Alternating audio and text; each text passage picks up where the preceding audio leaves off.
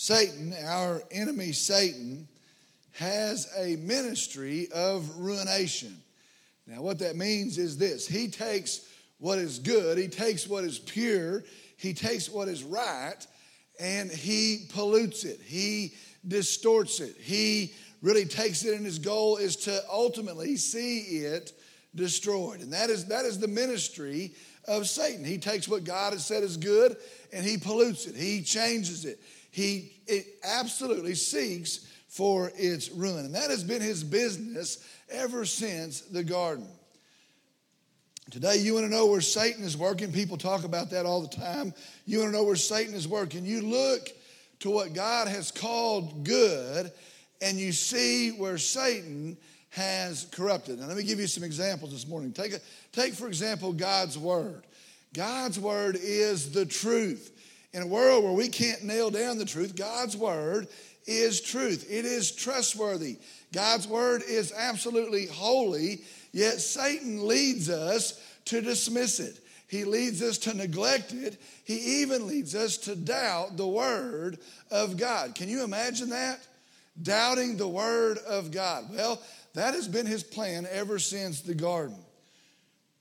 Man himself, man himself is the pinnacle of God's created effort. We are made in the image of God. The highest value is given to that of mankind, yet take what Satan does. He, he leads us to devalue life.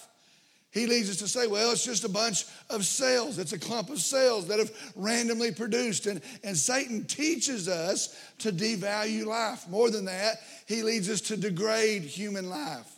In the situations we find ourselves in today, he, he takes the value from the life that God has created. This morning, I want you to think about Christmas. Think about this morning the awesomeness of the event of Christmas. Think about the magnificence of the coming of a Savior who is the promised Messiah of God. Now, I want you to think about that this morning. That, that's what the event of Christmas is it is God Himself coming as the Messiah, the, the Savior to save mankind. Think about how profound, think about how beautiful each intricate piece of this event is, how, how this thing had to be there, and how this thing absolutely mattered. Think how, how beautiful each piece of that event is. And somehow Satan has reduced it to people fighting and pushing to buy things after Thanksgiving.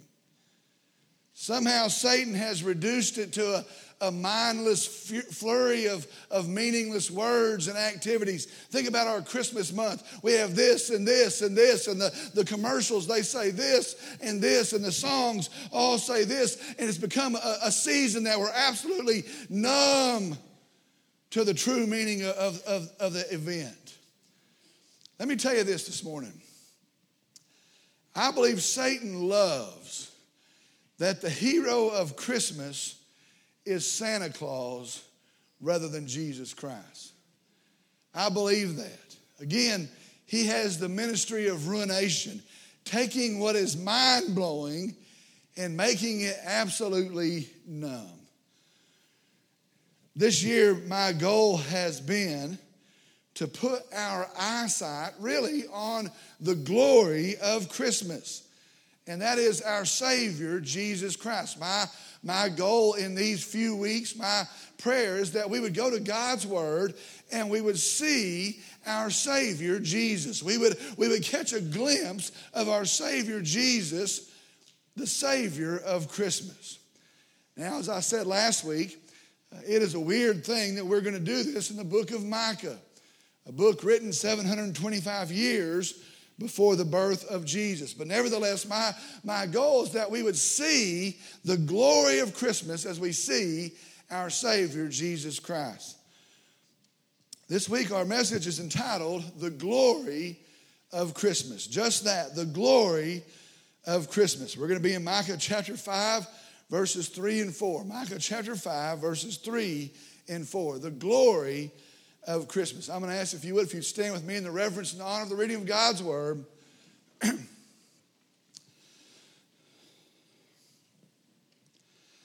Micah chapter 5, beginning here in the third verse, it says this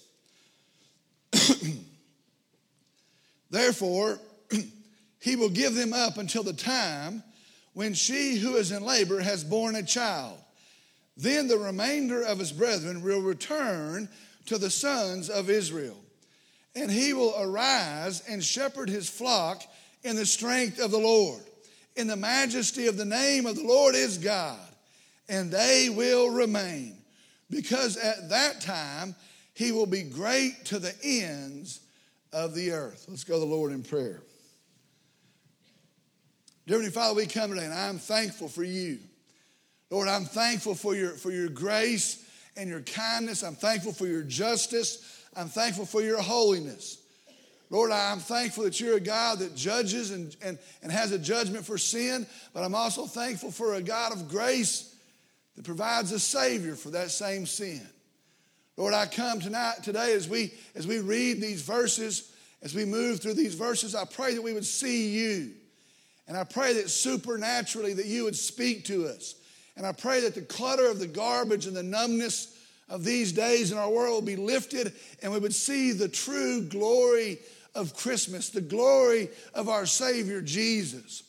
And so I pray in the next few minutes again that you would speak, that you would unfold yourself through your word, the preaching of your word, and we would be changed. Lord, I pray for some in this very room that do not have a relationship with Christ, with you. I pray that in this event, in this day, that they would be so, so changed in the hearing of the gospel, so, so convicted over their sin that, that has ruined them, so enamored by a Savior that has, has, has sent His only begotten Son, that would, we would be saved. Lord, I pray that that would change their hearts. Lord, I pray that today would be the day of their salvation and that it would be for your glory as well. I pray for us here as believers Again, that we're renewed, that we're strengthened, that we're encouraged. Lord, we ask that you speak, and I pray all this in Jesus' name. Amen. You may be seated.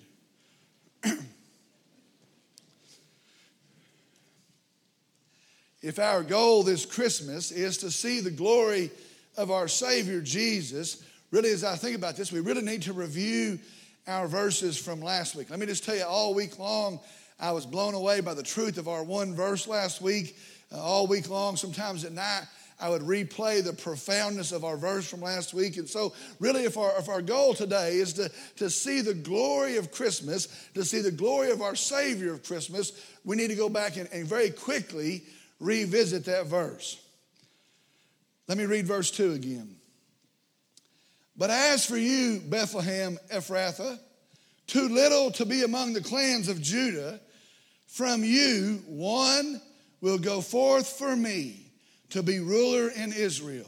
His goings forth are from long ago, from the days of eternity. Last week, if you remember, our message was on the one from Bethlehem. And that is the focus of that second verse. The one, Jesus, the one from Bethlehem. And we saw how all of these things, and really all of these crazy things, tie into our Savior being born there in the city of Bethlehem. And we, we saw it was really no small thing that he was born there in Bethlehem. We saw that the one from Bethlehem is the promised Messiah. And we saw how he had to be and how he is the seed of a woman, the one that would crush the serpent's head, the first glimmer of hope that we see in Genesis chapter 3. We see that he had to be the seed of Abraham, the one that God had made his covenant with. We see that he is the, the hope of nations, the one, and let me just tell you, the only one by which all the nations will be blessed. Sometimes we think, well, it may be different somewhere else. Listen, Jesus is the only way. He is the only one by which any nation will be blessed.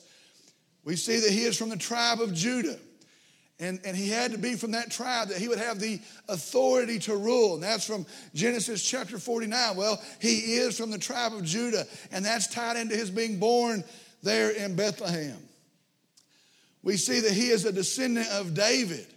And so not only does he have the authority to rule, being from the tribe of Judah, he also has the position to rule. He's in the lineage of the king. He has David's throne. It says the throne of his father David. And so he not only has the authority to rule, he has the position to rule. And both of those things are tied into his being born in Bethlehem. We see that he is the promised one. It says from ancient days. From ancient days, he is the promised Messiah from God. We also saw he is the eternal one.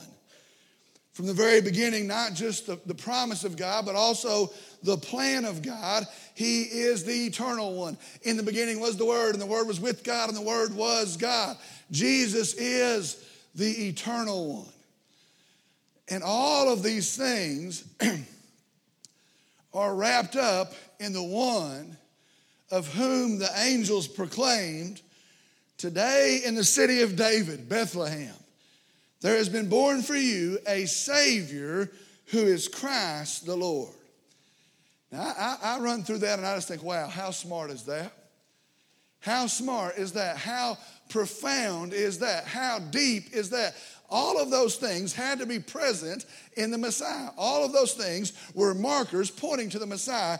All of those things were tied to our Savior, Jesus, the one of Bethlehem. That's, that's absolutely staggering. Well, today, I believe, is going to be just as staggering. Last week, where we see how he starts, really all of those things, where we see how he starts, today we're going to see how he will finish. Where we saw how he starts and how all those things had to be present. Today we're going to see how it is he will finish, and we're going to see how these things are connected. Now, let me just warn you today is going to be pretty heavy. And so, if you're going to take a nap, I'd wait till you got home and do it after lunch. Hopefully, my voice won't lead you to go to sleep today. Today's going to be pretty heavy. I want you to follow with me, and we're going to see really what I believe is a staggering picture of these verses and our Savior of these verses. Remember the context here. The book of Micah is a collection of 20 sermons sent by God. This is the word of God, sent by God and preached, proclaimed through the prophet Micah. So, what is the book of Micah? It is these 20 messages given by God, the word of God, proclaimed through the prophet Micah. Now, if you remember, these sermons are telling the nation of their sin. These are very hard sermons. These are very pointed sermons. He is preaching to them about their sin. Now, listen, we live in an age where nobody wants to talk about sin, where nobody will preach on sin. Well, listen, the book of Micah is preaching to the nation of their sin, of their rebellion. And so he is preaching on sin. Then he tells them of God's coming judgment of that sin. You see, here's the truth God judges sin. There are consequences for sin, and, and they are going to be turned over to a pagan nation, the Babylonians. They're going to be taken captive, and they're going to suffer terribly, and it will be because of their rebellion. It will be God's judgment of their sin. And so he tells them of their sin. He tells them of God's coming judgment of that sin. Then in the last two chapters, he calls them really to repent from that sin.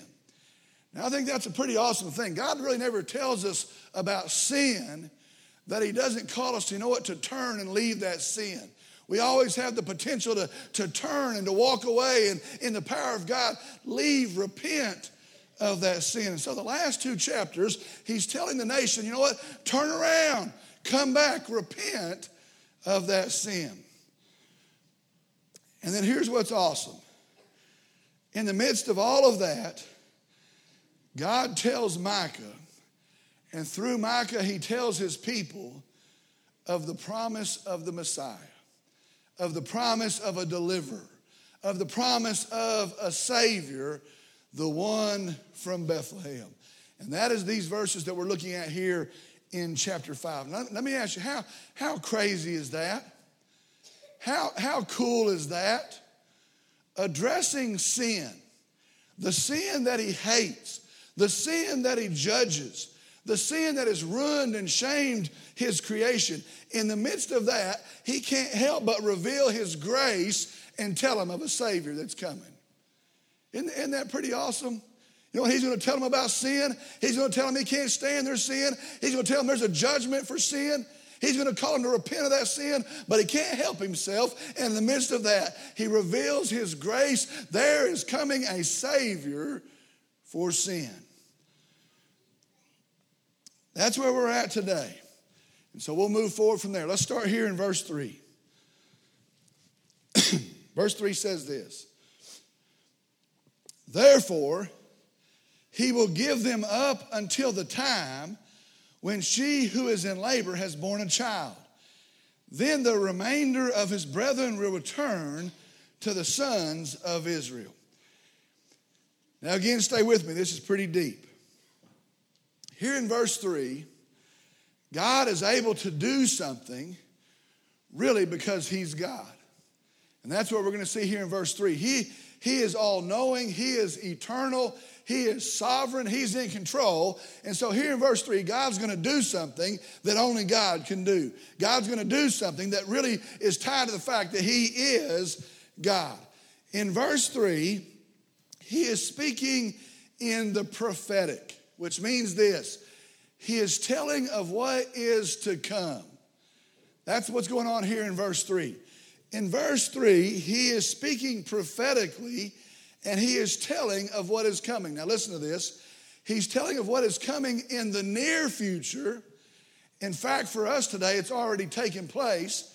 But at the same time, he's telling what is going to happen in the distant future. Now, what, what that means, as he talks, the same words are telling of two future events.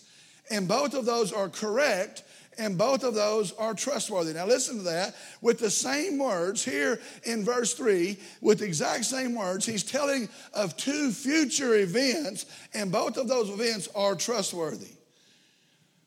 Now, if you think the Bible is boring, just think about that for a little bit. He's talking, and as he's talking, he's talking into two different contexts, and both of those contexts are correct, and both of those contexts are true. Now, if you think that's if that's boring, then something's messed up with you. That's that's amazing.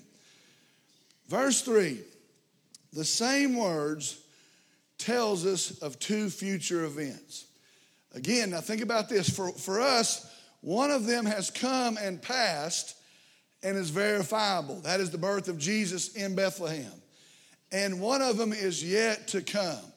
And so, 725 years before the birth of Christ, through Micah, God is speaking. He's telling of two events. One of them is the birth of Christ that would happen 725 years later, and another is a, a, an event yet to come. Now let's look at the verses we move through it. It starts off and it says, therefore. Now think about that. Verse 2 there will be a Savior, He will be born in Bethlehem. This is God's great promise. This is God's great hope. Hope is coming. There is going to be a Messiah. And that is, that is the point of verse 2. The Messiah is coming. Your hope is coming. Therefore, it literally translates nevertheless.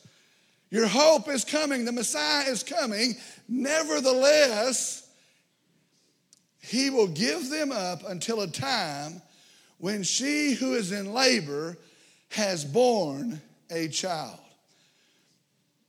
Now, what that means is this in the near future, he tells them the Messiah is coming, but nevertheless, until he comes, he is giving them up, he is giving them over until then.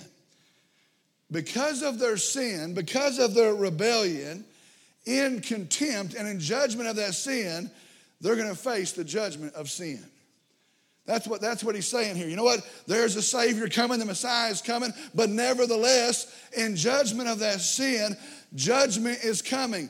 He's been telling them that, that, that they're going to be hauled off, that they're going to suffer, that there's going to be persecution at the hands of these oppressors from a different nation. He tells them a Messiah is coming. Nevertheless, in the meantime, until he comes, judgment is coming. Now, guess what happens? exactly as he tells them, 140 years later, King Nebuchadnezzar, the Babylonian king, takes the city of Jerusalem. In fact, he lays waste to the city of Jerusalem. He, he kills and he slaughters many of the people. In fact, most of the people. He takes a remnant, he takes some of them captive, and he takes them back to Babylon where they live as exiles. That's exactly what happens 140 years after Micah says this. I found this interesting. Early Bible scholars rejected that Micah was the author of this book, saying that it was so exact, someone had to write it after the fact. As people started to study the Bible, they, they were putting this together, piecing it together. Early Bible scholars that could go and you could read what they said. They said, you know what? No way was Micah the author of the book because it's so exact, somebody had to write it after the fact. They actually said no man, no human author could have predicted this event so exactly. Friends, they were right. These are the words of God Himself, telling of sin, warning of judgment of sin, and praise God, telling of the coming of our Messiah, Jesus Christ. Not the words of a man, the words of God Himself. My voice worked, I'd get loud right there. Let me point something out here in these verses before we move on. I think it's pretty interesting, something for us to, to hold on to today. Let me, let me point out something here in these verses, and that is this. Folks, understand God is serious about sin. Understand, God hates sin. He hates sin. We, we, we make it light, we excuse it, we try to explain it. We try to make ourselves comfortable in it, but the, the truth is listen, God hates sin. He hates sin. Well, what about a little bit? No, He hates sin. God judges sin. Now, we are afraid to paint that picture of God. He judges sin. Do you know that? God judges sin. I think we're afraid to, to, put that on Christian radio. You're not going to hear Lauren Daigle or anybody saying, God judges sin. He can't stand it. It boils his blood. He can't stand it. He's going to judge sin. Listen, that's what the cross was about. What is the cross about? The cross is God's judgment of sin. He pours out his righteous wrath, but not on us, on his only begotten Son, Jesus. That's what the cross is about. He judges sin. But see this even promising them a hope, even promising them a Savior, they still go through these terrible, terrible times of suffering. You see that? Now, I say all of that to just make this point this morning. If He is so merciful, why not lift it off of them? If, if He is grace giving, why not keep them from that? 140 years later, they're all going to be slaughtered in their town. Their town's going to be disgraced. Those that live are going to be hauled off into captivity. If He is such a graceful God, why not keep them from it? If you're going to deliver them, deliver them now. Why allow them to suffer? That's the question, isn't it? Why? Why allow them to suffer? Here's the deal. I want you to hear this this morning. God is more concerned with their hearts, their hearts that will be broken over sin. Their hearts that would be repentant over their sin. Oh, I wish I'd never gone there. Oh, I wish I'd never done that. Oh, in the power of God, I want to I want to turn and leave that sin. Their hearts that would be purified and holy in the process. Their hearts that would long for a Savior. Oh, if God doesn't act, I have no hope. Oh, God, that you would act.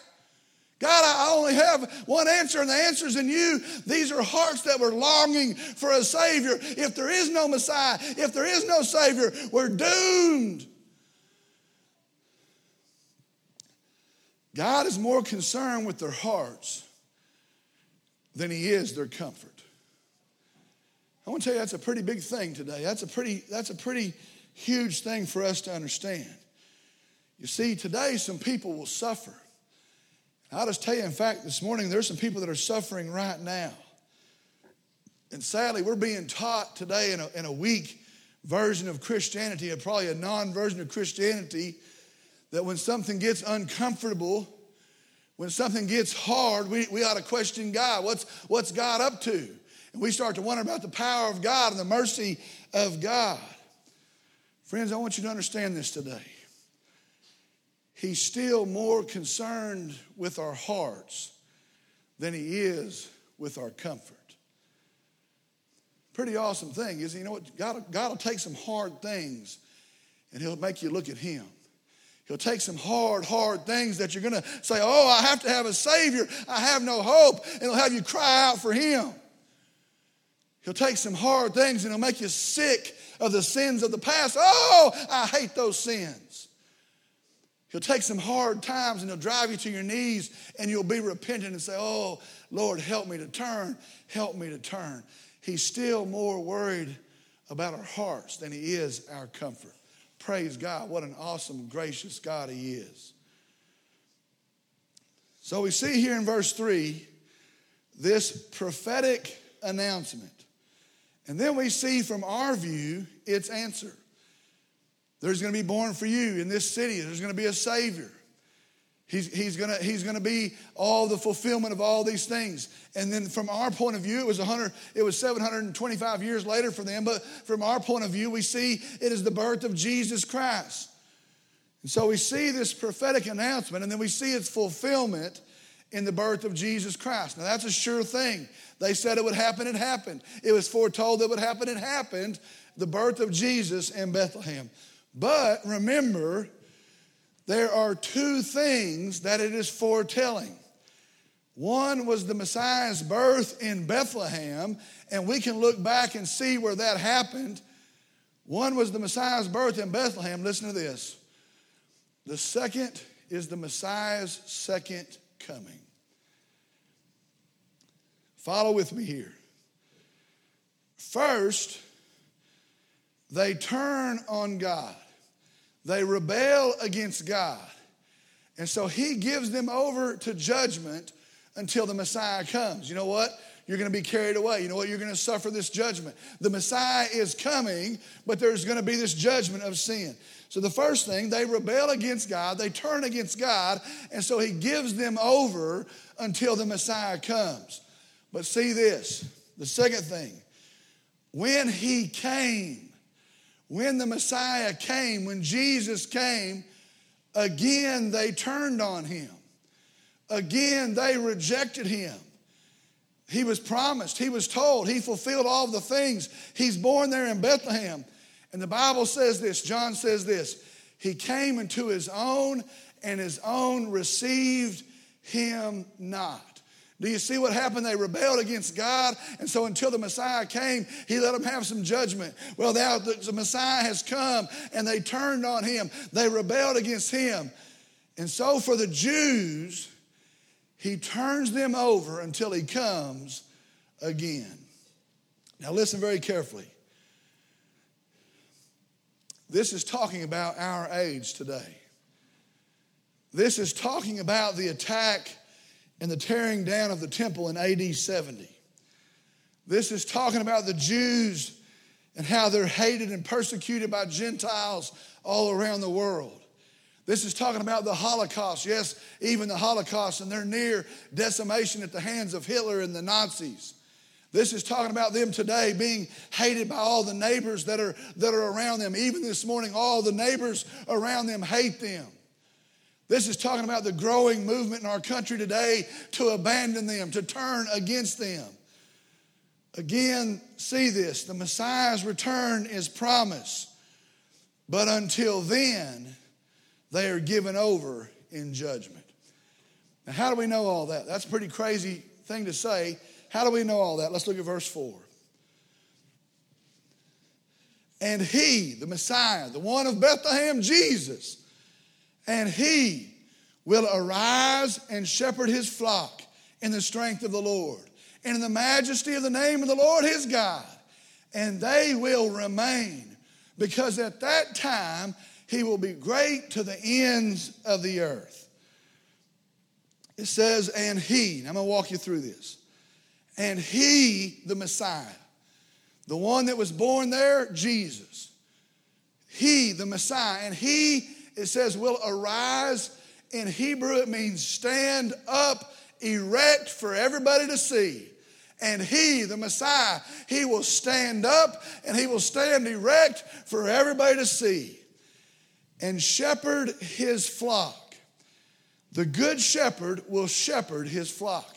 That means he's going to feed his flock. He's going to lead his flock. He's going to protect his flock. The good shepherd, he's going to stand up, he's going to be seen by everybody, and he's going to shepherd his flock. It says, in the strength of the Lord. It means in the power of God. The, this shepherd, the good shepherd, the one of Bethlehem, he's going to stand up and he's going to shepherd his flock in the power of God, not in the power of a man. Listen, all of the men who tried to shepherd, they had turned, they had gone their own way. The, the Bible cries out, oh, the shepherds that they had, they had taken up and gone a different direction. This shepherd, he, he's going to shepherd them in the power of God, the strength of the Lord. Then it says this in the majesty. In the Hebrew, in the original language, it is the overriding authority and power. Majesty. What is majesty? It is overriding authority and power. In the majesty of the name, that's the fullness of who God is. The name of God is really everything that God is, the, the fullness of who God is. In the majesty of the name of the Lord, his God. It's now talking here about the Trinity a Trinitarian reign, a, a, Trinitarian power. And so, in the majesty of the fullness of who God is, in the name of the Lord his God. And it says of his flock, they will remain. It means they will be secured, they will live securely. The remnant will be shepherded by the good shepherd. Now, here's the difference. Stay with me, it's going to be important. Bible says, because at that time, when that happens, when the good shepherd stands up, when he shepherds his people in the strength of the Lord to the majesty of the name of the Lord, when that happens, because at that time he will be great. That means he will be known, he will be revered. That's important. He will be revered, he will be heralded as great to the ends of the earth. Folks, as I studied across that, that's what marked this for me. That's, that's what really shows us when this is. Listen very carefully. It is not now. It has not happened yet. Because today, listen, the Good Shepherd is still mocked. The Good Shepherd is ridiculed. The good shepherd today, he is counted as superstition, as a, as a fable, as ignorance. The good shepherd today, as kind as he is, as gracious as he is, he is still rejected today by his own people. This is not talking about that day. Oh, but listen to me, listen very carefully. There is coming a day when, just as sure as was the day in Bethlehem, just as sure as was the day when the seed of a woman and the seed of Abraham and the hope of nations from the tribe of Judah and the son of David, the promised Messiah, the eternal one, when he took on flesh and was born of a woman. Just as sure, be sure, listen, there is coming a day when the same Messiah, the same Christ, the same Savior, the same hope. Listen, just as sure as that day, there's going to be a day when He steps out. But this time, it's not going to be in humility, but it's going to be in the fullness of glory. This time, there's not going to be submission to a cross. Oh no, it's going to be in salutation as the King of Kings. And He's going to step out, and just as sure as was the first day, He is coming again. Praise God, He's coming again. And listen to me, friends, that is the glory of Christmas. That is our Savior of Christmas. That is why we celebrate still. He came once, we can look back, and it was sure, but just as sure, He is coming again. Listen, the baby that was born to save was also the baby that's born to reign. The baby that was born to die on the cross is also the baby that will reign over life eternal. The baby that came in humility is the same baby that comes in greatness. And just as sure as he came once, he's coming again.